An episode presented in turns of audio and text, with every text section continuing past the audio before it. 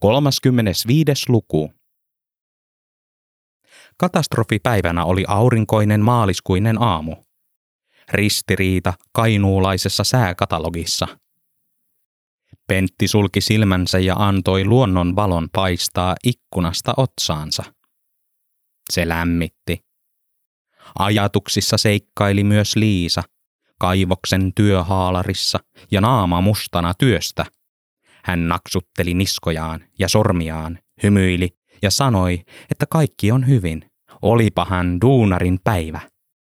Siihen Pentti sitten itse vastasi mielikuvissaan, että ole hyvä, ystävä. Liisa hymyili takaisin. Pentti tunsi itsensä pirteäksi. Kevät, se tulisi lopulta tännekin. Tulisi talvivaaraan ja tulisi maailmaan. Toimivat koneet ja tehomyllyt rupeaisivat vihdoinkin tuottamaan.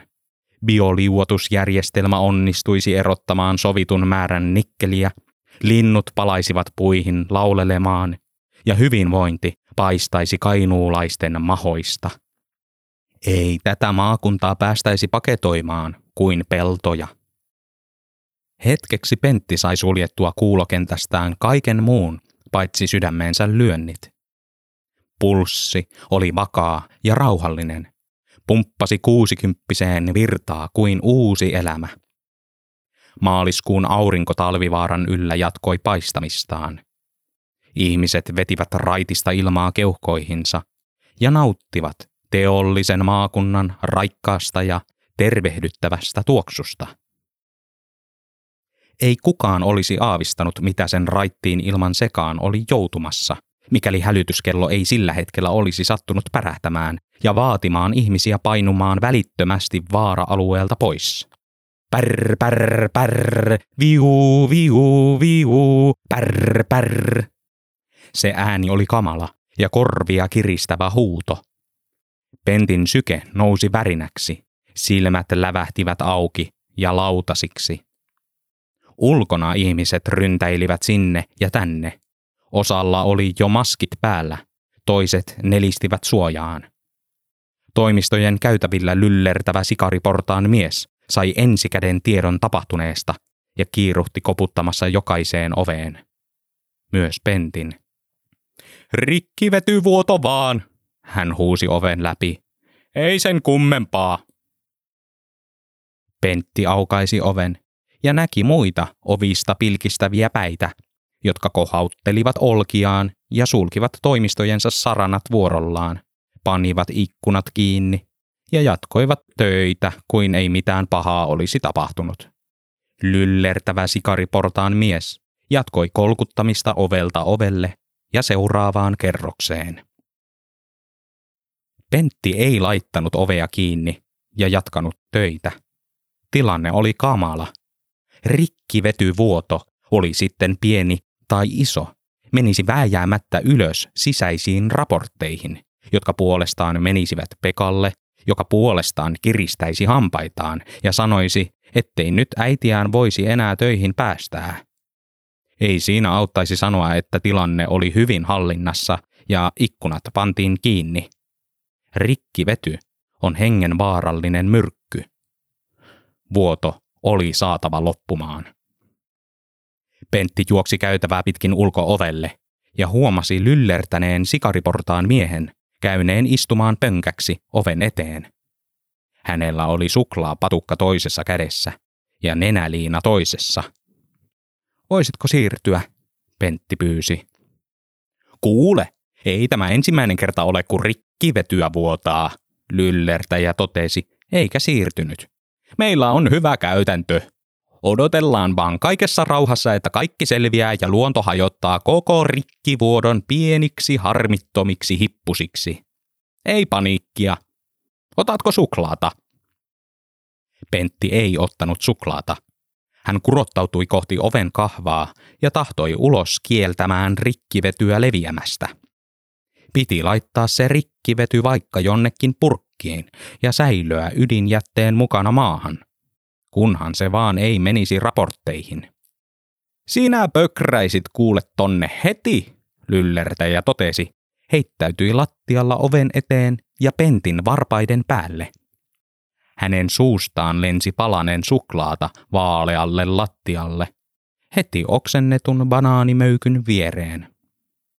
Vaikkei Pentti tahtonutkaan sitä myöntää, oli lyllertäjä kyllä jossain määrin oikeassa. Mitenpä Liisa saisi täältä työpaikkaa, jos itse olisi pyörtynyt, tai ties mitä? Ei mitenkään. Jotain piti silti tehdä, ettei tästä seuraisi kamalia. Voisikohan tapausta jättää kirjoittamatta mihinkään raporttiin, Pentti tuumi.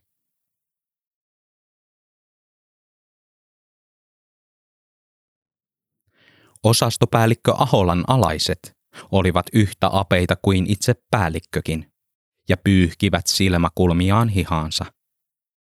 Oli tapahtunut pahin kuviteltavissa oleva. Rikkivety vuodosta tuli kuolon uhri.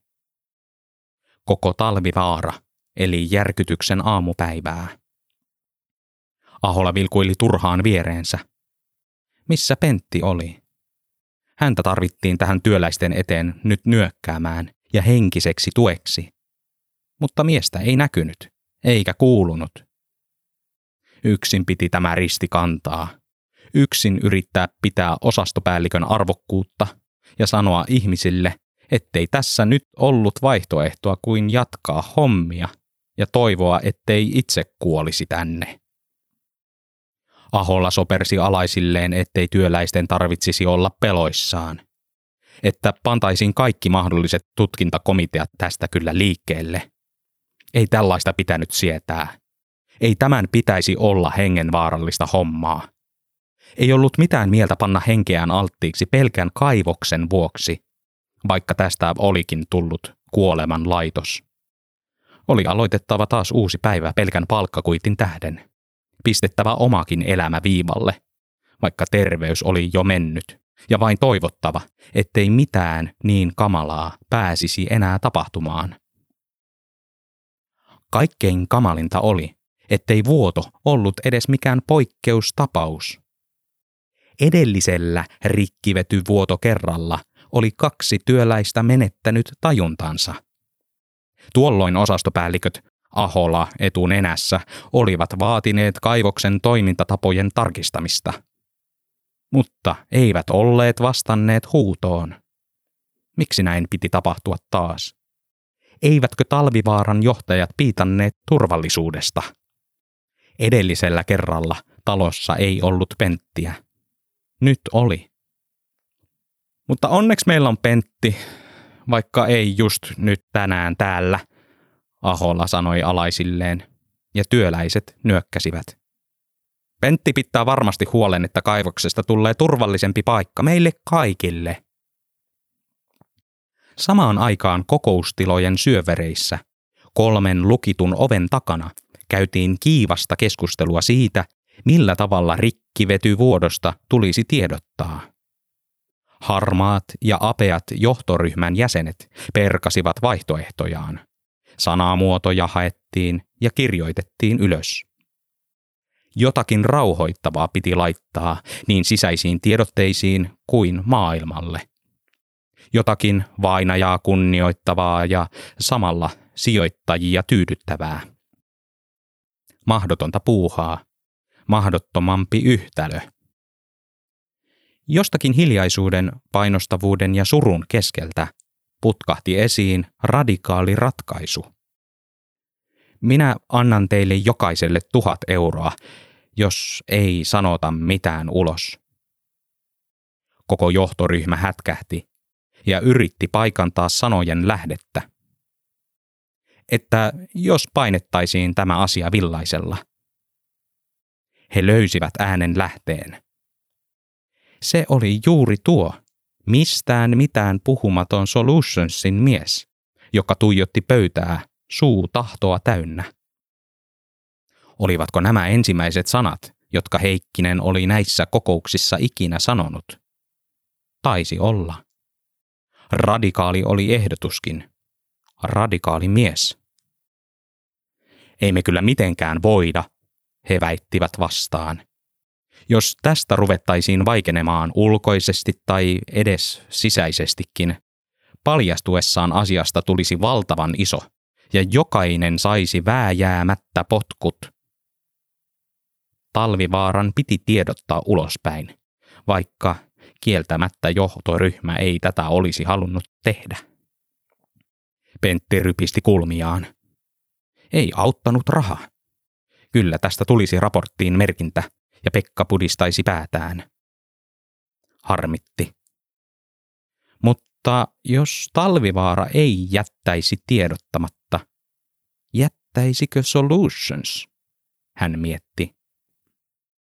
Entä jos teemme niin, että ulkoistaisitte tapauksesta tiedottamisen Solutionsille? Pentti kysyi. Talvivaara tekisi virallisen raportin, jossa puhuttaisiin vuodosta, antaisi sen sitten meille ja Tuukka editoisi ja hoitaisi tiedotuksen eteenpäin. Te olisitte tehneet oman osanne vastuullisesti. Me tekisimme likaisemman työn.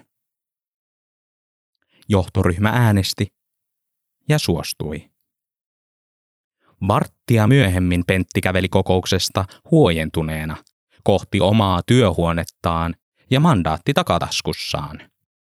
Enää ei ollut hätäpäivää, vaikka sellainen talvivaarassa olikin. Tästä selvittiin säikähdyksellä ja pienellä pimityksellä. Pentti pääsi toimistoonsa, laski takin naulakkoon ja huomasi vasta sitten Aholan istuvan tuolillaan, nyyhkimässä pöydän homeeseen. Kamala päivä, hän sanoi ja tarjosi Pentillekin nenäliinaa. Oliko teillä johtoryhmän kokous? Pentti nyökkäsi, siirtyi työpöytänsä ääreen ja pahoitteli Aholalle kiirettä. Tämä rikkivetyvuoto piti saada nyt tukituksi ja lähettää tiedote Tuukan kirjoitettavaksi. Joo, mekin käsiteltiin jo asiaa alasten kanssa, Ahola sanoi, ja pärskäisi päivän suurimman räkäklimpin nenäontelosta kengänkärkeen. Toivottavasti tästä nousee asiaan kuuluva meteli. Pentti ähähti, mutta piti kielen keskellä suuta.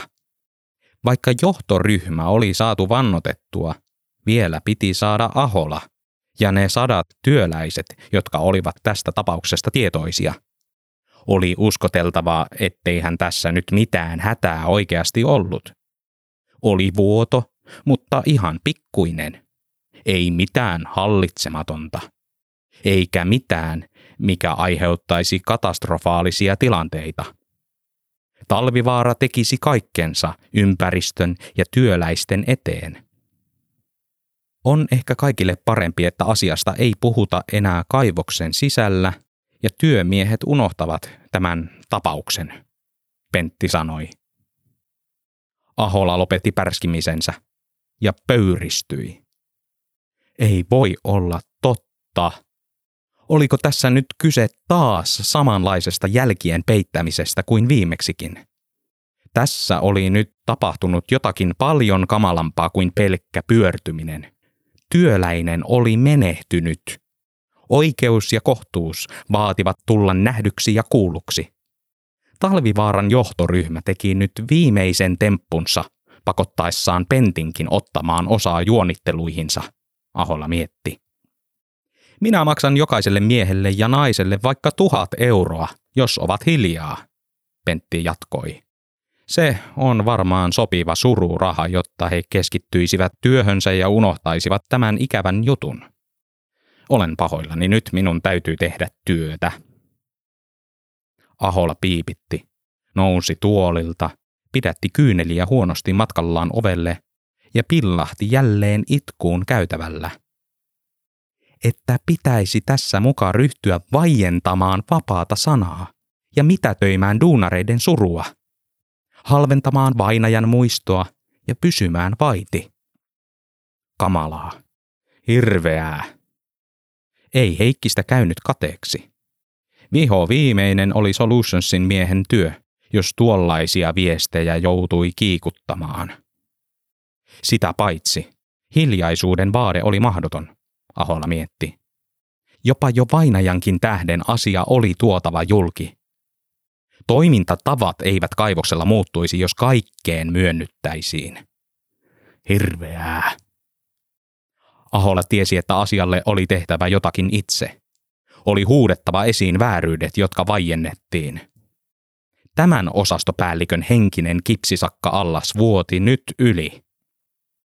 Hän kiiruhti omaan toimistoonsa, istahti alas, kaivoi matkapuhelimensa laatikosta ja odotti sen heräämistä. Syöksyi verkkoapplikaatioiden maailmaan ja latasi itselleen Twitterin. Loihti itselleen pseudonyymin peittääkseen identiteettinsä potkujen varalta ja sirkutti maailmaan ensimmäisen twiittinsä. Käyttäjätunnus at Arjo Mahola. Twiitti. Talvivaarassa kuolon uhri. Tunnelmat järkyttyneet. Hashtag rikkivetyvuoto, hashtag talvivaara, hashtag duunarin, hashtag suru, hashtag RIP. Twiittiin tarttui muutaman tunnin päästä toimittaja Sirkka Toppari. Sen jälkeen koko Suomi. Seuraavan päivän lehdessä oli uutinen. Kuolemaan johtanut onnettomuus talvivaarassa. Menehtyneen läheltä löytynyt korkeita rikkihappopitoisuuksia. Toimittaja Sirkka Toppari. Talvivaaran kaivosalueelta löydettiin menehtynyt työntekijä tänä aamuna kello 9.30, tiedottaa Twitter-lähde, joka vahvistamattomien tietojen mukaan työskentelee Talvivaaran kaivoksella. Soitto työntekijöille vahvistaa uutisen todenperäisyyden. Työntekijä löydettiin kello 9.30 kuolleena alueelta, jonka läheltä on löytynyt korkeita rikkihappopitoisuuksia. Onko kyseessä talvivaaran historian kolmas rikkivetyvuoto, sitä ei vielä tiedetä. Hämmentäväksi tapauksen tekee se, että kaksi tuntia Twitter-tililtä tulleen ilmoituksen jälkeen Talvivaara julkaisi tiedotteen, jossa menehtyneestä tai onnettomuudesta ei mainita sanallakaan. Tiedote on peräisin Pentti Heikkinen Solutionsin toimistosta, ei Talvivaaralta itseltään.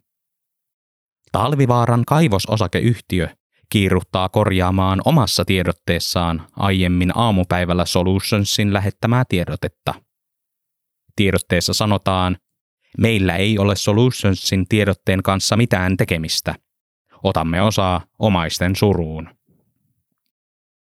Pentti Heikkistä ei tavoitettu kommentoimaan asiaa. Kainuulaisten aamukahvipöydissä mussutettiin pettua ja verrattiin Topparin uutisoimaa pientä artikkelia sekä Solutionsin omaan tiedotteeseen että Talvivaaran myöhemmin julkaisemaan oikaisuun. Särö oli kummallinen ja ristiriitainen tiedotus hämmentävää. Mitä tässä nyt uskoa? Ja ketää? Lopulta aamukahvipöydät sulkivat lehdet ja hytkyivät hämmennykset olkapäiltään.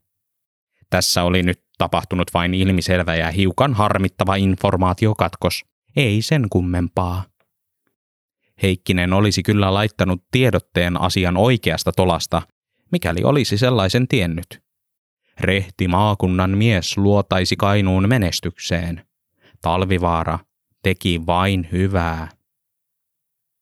Maakunnan kiinnostus asiaan lopahti siihen paikkaan, mutta valtakunnan median koneiston ei. Juttuja talvivaaran työskentelyolosuhteista ja tuotannon yskimisestä alkoi pelmahdella jokaisesta tuutista, mutta kainuulaiset itse eivät enää suostuneet lotkauttamaan niille korviansa. Ei, vaikka maakuntalehden oma toimittaja Sirkka Toppari rupesi esiintymään TV-säkin ja kritisoi omin sanoin ja suorasukaisesti kaivosta. Ainoastaan kajanilaisessa järjestötalon kerhohuoneessa ajateltiin epäkainuulaisemmin ja muistettiin asia vielä seuraavalla viikolla. Oli ilmi selvää, että Heikkinen tiesi rikkivetyvuodosta julkaistessaan Solutionsin nimissä tiedotteen, sillä se tiedote oli pullattanut maailmaan kaksi tuntia Twitter-tilin paljastuksen jälkeen. Temppu oli ennen näkemättömän törkeä ja katala pimitys. Heikkinen vielä törkeämpi ja katalampi. Hänet piti saattaa edes vastuuseen. Pekan olisi tehnyt mieli lähettää Pentti Siperiaan tai sen taakse, tai vähintään edes lopettaa viikoittaiset treffit, mutta Andrew patisti jatkamaan tapaamisia yhteisen hyvän vuoksi ja maakunnan eteen. Dataa piti saada vielä lisää ja enemmän, jotta voitaisiin ryhtyä harjoittamaan suoraa kansalaistoimintaa talvivaaraa vastaan ja lopulta kiristää Pentti toimimaan tiistai-kokoontumisten hyväksi. Andrew antoi Pekan taskuun nauhurin ja tehtävän. Pentti piti saada myöntämään tiedotus pimitykseksi. Niin Pekka istahti hampaita kiristellen ja taskuaan pidellen Rosson pöytään ja tuijotti vihaa hillitsemättömänä talvivaaran miestä. Pentin ojentaman sydänkuvioisen lahjakääreen sisältä paljastunut uusi talvivaaran sisäinen tiedote oli niukkasanainen ja paljon epämääräisempi kuin topparin teksti. Hirvittävää luettavaa kestävistä arvoista. Täyttää lööperiä. Luulet sä, että mä voin näitä enää uskoa ton rikkivetyjutun jälkeen? Pekka puuskahti ja näytti dokumentteja kännykälleen. Minä olen pahoillani, Pentti vastasi. Siellä on ollut katkoksia informaatiossa. Pekka vilkaisi taskuaan. Nauhuri pyöri ja ruksutteli. Meillä Pentti pitää olla luottamusta. Kerro mulle totuus. Yrititkö salata rikkivetyvuotoa? Pentti pohti vastausta pitkään. Nauriskari oli soittanut ja äyskinyt pitkään puhelimessa, että tällaisesta möhläyksestä ei saanut hiiskua sanallakaan mitään kellekään. Koko etelän media oli kimpussa ja vaati selitystä sille, miksi Solutions kertoi yhtä ja toppari toista. Finland Solutionsin Espoon pääkonttorin edessä oli käynnissä miltei sotatila, kun toimittajat väijyivät autojen ja roskisten takana odottamassa kommenttia – Sirkka Topparin mitättömästä artikkelista oli paisunut parissa päivässä kansallinen katastrofi, jonka johdosta Talvivaaran toimitusjohtaja oli alkanut nappailla nitroja. Mutta toisaalta, Pentti pohti, Pekka oli Liisan poika ja jo sillä perusteella luotettava. Luottua piti olla. Kyllä Pekalle voisi sanoa vaikka mitä. Niinpä Pentti sanoi. Kyllä, yritin peitellä. Pekan sisällä räjähti. Mouruna tarttui myös nauhuriin, joka oli juuri tallentanut tärkeät sanat. Pentti ei ollut ilkeä. Tuo mies oli itse saatana talvivaaran uusliberalistisessa helvetissä. Miksä Pentti niin teit? Pekka tiuskaisi. Että Liisa pääsisi töihin, Pentti vastasi ja tuijotti kenkiään ja lisäsi, anteeksi. Pekka häkeltyi Pentin vilpittömän hölmöjä lurppasilmiä. Kyse ei ollutkaan koko talvivaaran kattavasta kapitalistisesta salaliitosta, vaan pelkästään äidin työpaikasta. Oli tavallaan lohduttava ajatus, että maailmassa ei ollut yksin äitinsä kanssa, vaan että oli joku toinenkin, joka yritti pitää hänestä huolta – Pekka sai pian kiinni ajatuksensa ja häpesi empatiaansa. Tässä oli kyse vakavista asioista, itseä ja äitiä suuremmista. Eikö tuo ukko tajunnut, miten ristiriitainen oli toiminta ja totuus? Tiedäksä, äiti uskoo valtamediaan ennemmin kuin näihin raportteihin, Pekka sanoi. Ja jos ihan totta puhutaan, niin kyllä mäkin alan uskoo. Pentin korvat olivat luimussa – hän näytti häpeävän. Sanoisi edes jotain vastaan, Pekka toivoi. Mutta ei. Pekka ärsytti miehen vastaan sanomaton nolous, joka pakotti pehmentämään äänen sävyä.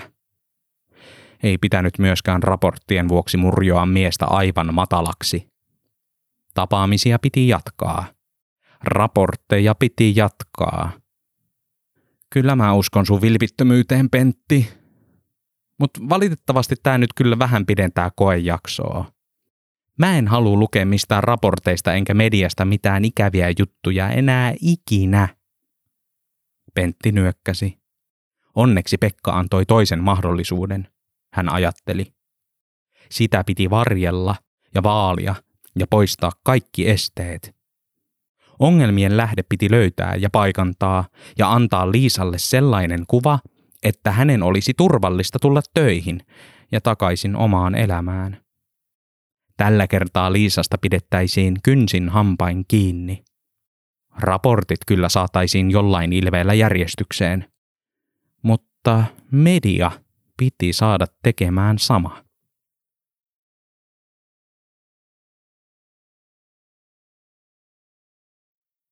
Maakuntalehden päätoimittaja oli paukauttanut myyntilukuja nostanutta toimittajansa selkään ja tarjonnut munkit, kehunut tätä hyvästä työstä ja sysännyt selästä etelän median eteen, jossa topparin piti esittää asiantuntijaa ja olla välittämättä siitä, että kuvaajalla oli käytössä ihan oikea digitaalikamera eikä kertakäyttöräppänää.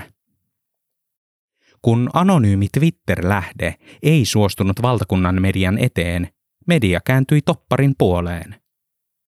Vaikka hänen kirjoittamansa artikkeli Talvivaaran rikkivetyvuodosta olikin ollut muodoltaan neutraali ja lähinnä tiedottava, muut mediat siteerasivat sitä ahkerasti ja kuorivat parissa yössä maakunnan lehden rivitoimittajasta kysytyn ja halutun Talvivaaran asiantuntijan.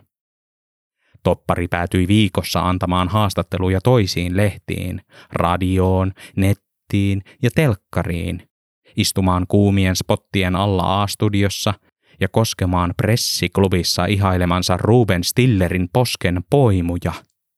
Ihana mies, ihanammat posket. Vaikka talvivaaraa oli pitänyt tähän saakka käsitellä kultaisin hansikkain ja myönteistä kuvaa levittäen, tämän myönteisyyden yli oli astellut huomiotalous ja sen tuoma arvo – Yhtäkkiä pieni pohjoisen toimittaja oli saanut sanoa ja kritisoida valtakunnan tasolla sitä, minkä koki aiheelliseksi.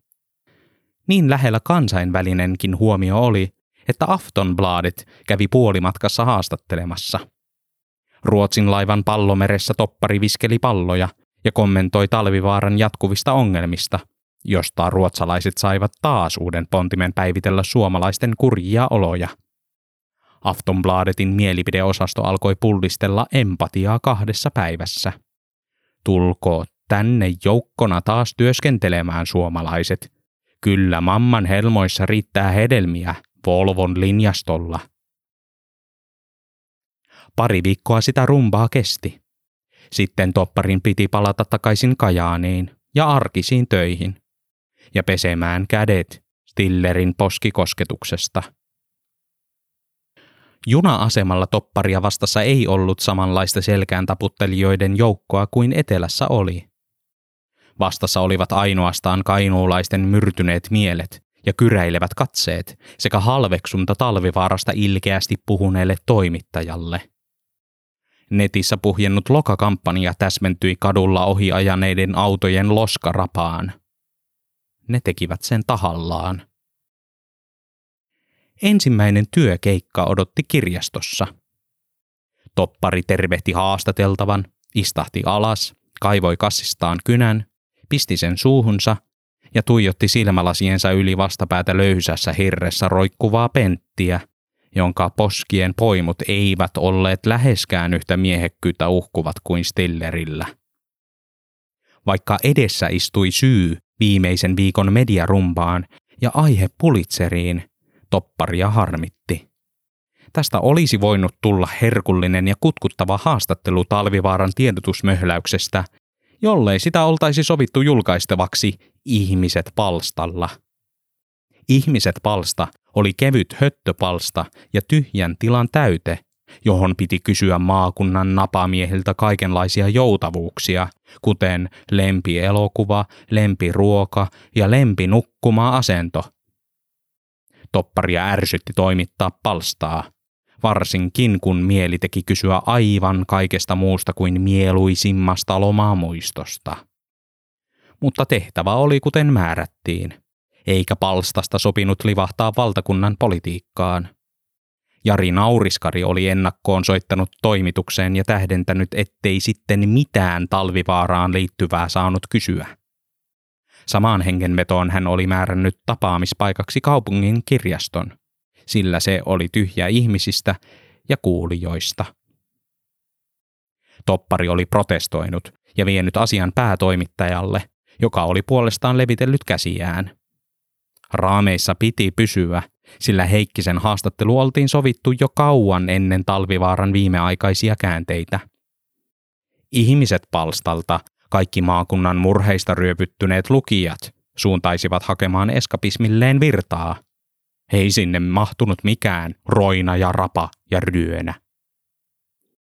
Toppari pyyhki leukansa musteesta ja luki ääneen ensimmäisen kysymyksensä. Miten Heikkinen rentoutuu työpaineiden keskellä? Voi helvetti, Toppari ajatteli. Haastattelu oli yhtä puuroa molemmin puolin. Pentti ynähteli yhdellä sanalla mitättömiin kysymyksiin, eikä niistäkään ollut jutuksi asti. Lempielokuvaa ei ollut, lempiruokana oli peruna ja lempinukkumaa asentoa ei hän osannut sanoa, kun sanoi pitävänsä silmiä kiinni öisin. Topparia tympäisi. Jotenkin oli väännettävä juttu talvivaaraan ja sen ongelmiin. Oli pakko. Tämä tilaisuus oli liian tärkeä hukattavaksi. Hän mietti. Lähestyisikö aihetta kierron kautta? Saisi Heikkisen puhumaan kaivoksesta ilman, että itse sitä kysyisi. Jollei tähän ihmiset palstalle tulisi siitä matskua, sitä tulisi sitten seuraavan päivän oikeaan journalismiin. Toppari päätti kokeilla kepillä jäätä ja liittää harmittomalta tuntuvaan kysymykseen sanan työ. Josko sitä kautta pääsisi aiheeseen kiinni. Mitä harrastat työssäsi? Toppari kysyi ja käsitti kysymyksen mahdottomuuden. En mitään, urahti Pentti ja jäi odottamaan seuraavaa. Tässä nyt kaksi kissaa kiersi ympäri kuumaa puuroa.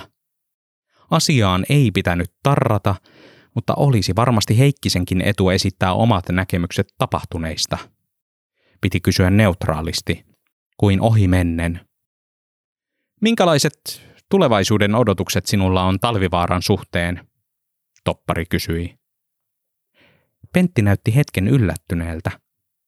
Hänen huulensa hieman raottuivat. Toimittaja jännittyi.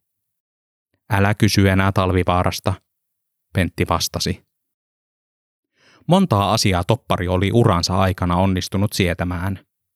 Loputtomia työtunteja, siirtymistä maakuntalehdestä osaksi suurta konsernia, palstatilan pienuutta, tyhjänpäiväisiä artikkeleja ja loputonta tytöttelyä – mutta haastateltavan suusta purskahtaneessa sananvapauden rajoittamisessa kulki piste. Olkoonkin kuinka ihmiset palsta.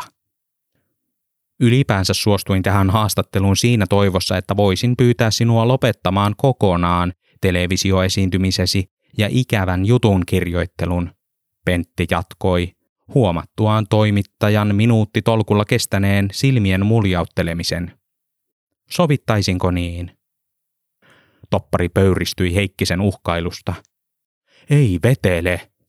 Tästä haastattelusta tulisi tältä istumalta sananvapauden linnake, joka paljastaisi Heikkisen puolista enemmän kuin pelkät suihkutottumukset. Kyllä päätoimittaja ymmärtäisi, kun etelän mediakin niin teki. Kun oli tässä hetki ehtitty paistatella julkisuudessakin. Toppari aukaisi suunsa ja turskautti ilmoille kiellettyjä kysymyksiä oikein sarjatulella. Miten on mahdollista, että Talvivaaran tiedotuksessa on ollut tuollaisia ongelmia? Mitä siellä pimitetään? Kuka antoi mandaatin Solutionsille kirjoittaa pieleen mennyt Talvivaaran tiedote? Miksi tuotantotavoitteiden ja todellisuuden välissä on niin syvä kuilu? Lopetatko Talvivaarasta kirjoittelun? Pentti kysyi. En ikinä, Ilmekään ei Heikkisen naamalla muuttunut. Hän nosti puhelimen taskustaan ja soitti jollekin. Katsoi koko ajan toimittajaa silmiin. Sanoi puhelimeen, että toppari ei suostunut lopettamaan. Kuunteli taas, nyökkäsi, sulki puhelimen, nojasi eteenpäin ja pahoitteli. Tämä haastattelu ei päädy lehteen sinun kirjoittamanasi, Pentti sanoi. Topparin veri virtasi päästä jalkoihin. Että Heikkinen kehtasikin. Totta kai päätyisi. Ihmisille piti antaa objektiivinen kuva maailmasta. Turhaan täällä pidettiin toivoa yllä. Koko kaivos oli alkujaan ollut mäsänä, eikä mikään toiminut. Todellisuus piti kohdata, mutta siihen ei Talvivaaran johto suostunut. Sinä et ole enää tämän lehden palkkalistoilla, Pentti jatkoi. Pahoittelen aiheuttamaani harmia ja kaikesta huolimatta kaikkea hyvää. Sitten Pentti nousi, kätteli, poistui tyhjästä kirjastosta ja jätti topparin hetkeksi miettimään, mitä juuri tapahtui. Haastatteluun oli tullut yllättävä käänne, mutta sisälsikö se uhkauksen? Yksinäinen kirjaston hoitaja hiippaili pitkin tyhjää kirjastoa. Toppari huomasi hänet ja nousi kysymään, kuulihan tämäkin kaiken äskeisen. Oliko kyseessä uhkaus vai sekopäisen miehen houre? Kirjaston hoitaja katsoi tummennetuin silmälasein ohi toimittajasta, otti sokeain keppinsä ja tunnusteli asiakkaan jalkoja. Vastasi sitten, että jos asiakas halusi jotakin lainata, jossakin pitäisi olla lainausautomaatti. Lisäsi perään toiveen, ettei asiakas kyselisi enempää. Miltei kuuro sokeana ei oikein osaisi palvella kuin pistekirjoituskirjojen kanssa, joita oli hyllyssä kolme. Toppari viiletti lehtiön kanssa toimitukseen, istui työpöytänsä taakse ja avasi työkoneensa. Ihmiset palsta jääköön nyt. Tästä piti ottaa nyt juurta jaksain selkoa. Toimittajan uhkailu oli journalismin uhkailua. Työkone ei suostunut päästämään topparia sisään, vaikka kuinka salasana oli oikein. Lopulta toppari paiskasi lehtiön pöydälle, juoksi päätoimittajan huoneeseen ja pyysi käyttämään hänen konettaan. Nyt tuli sellainen juttu, josta paljastuisi kokonainen vyyhti. Päätoimittaja istutti topparin alas ja nieleskeli. Tuota, Sirkka. Ollaan saatu puhelu pääkonttorista. Sinut siirretään tästä päivästä lähtien autolehden verkkojulkaisun toimittajaksi. Eläkä kysy miksi, kun minä en tiedä. Eikä tiennyt myöskään konserni. Minä joudun kirjoittamaan tuo ihmiset palstat tänään, niin että onko sulla ne muistiinpanot siitä? Topparin korvien veren kohina muistutti tyrskyävää valtamerta. Hän riuhtaisi siltä istumalta päätoimittajan pöydältä luurin, soitti konsernille ja pyysi puhumaan johtajan kanssa – onnistui saamaan itsensä raivolla läpi pääpallille ja tiukkasi mistä hyvästä siirto tehtiin. Miksi autolehteen? Toppari tivasi. Eihän mulla ole edes ajokorttia. Siksi juuri, sopersi pääpalli korkealla ja itkuisella äänellä. Siellä pohjoisessa etäisyydet on niin pitkiä ja ajokortti pitää olla, että voisi kunnolla tehdä muitakin juttuja niin osakkeenomistajat miettii, että voisi olla hyvä haaste sulle tämä. Toppari sätti konsernin miehen. Ei voinut olla niin, että noin vain heiteltiin työläisiä minne sattuu. Johan siinä liiton lakikin varmasti tulisi vastaan. Suomi tulee rysähtäen alas lehdistön vapauden ykkösmaasta, jos tämmöisiä tehtiin. Ketkä omistajat olivat tämän takana? Silloin vapiseva konsernin mies murtui. Topparin syytökset olivat liikaa miehen veren paineelle ja mielelle. Älä syytä osakkeenomistajia, pääpalli nyyhkytti. Se oli vain sellainen hätävalhe. Sisään oli oikeasti astellut yksityinen ihminen ja tarjonnut minulle lomaosaketta Valenssiasta ja rivitaloa Riihimäeltä vaan sillä, että muutan sinun työskentelypaikkaa. Kaksi klikkausta siihen meni, mutta heti alkoi nolottaa eikä enää voinut topparin uutta työpaikkaa perua, sillä puhelimessa ei piipittänyt enää konsernin mies, vaan pelkkä siviiliterho. Nolotus oli hänellä minuutissa muuttunut häpeäksi. Häpeä irtisanomisilmoitukseksi. Anna minulle anteeksi, Sirkka. Älä syytä konsernia vaan lamaa. Minun lihani ja atoppinen ihoni on liian heikkoja. Tervetuloa joskus Valenssiaan käymään.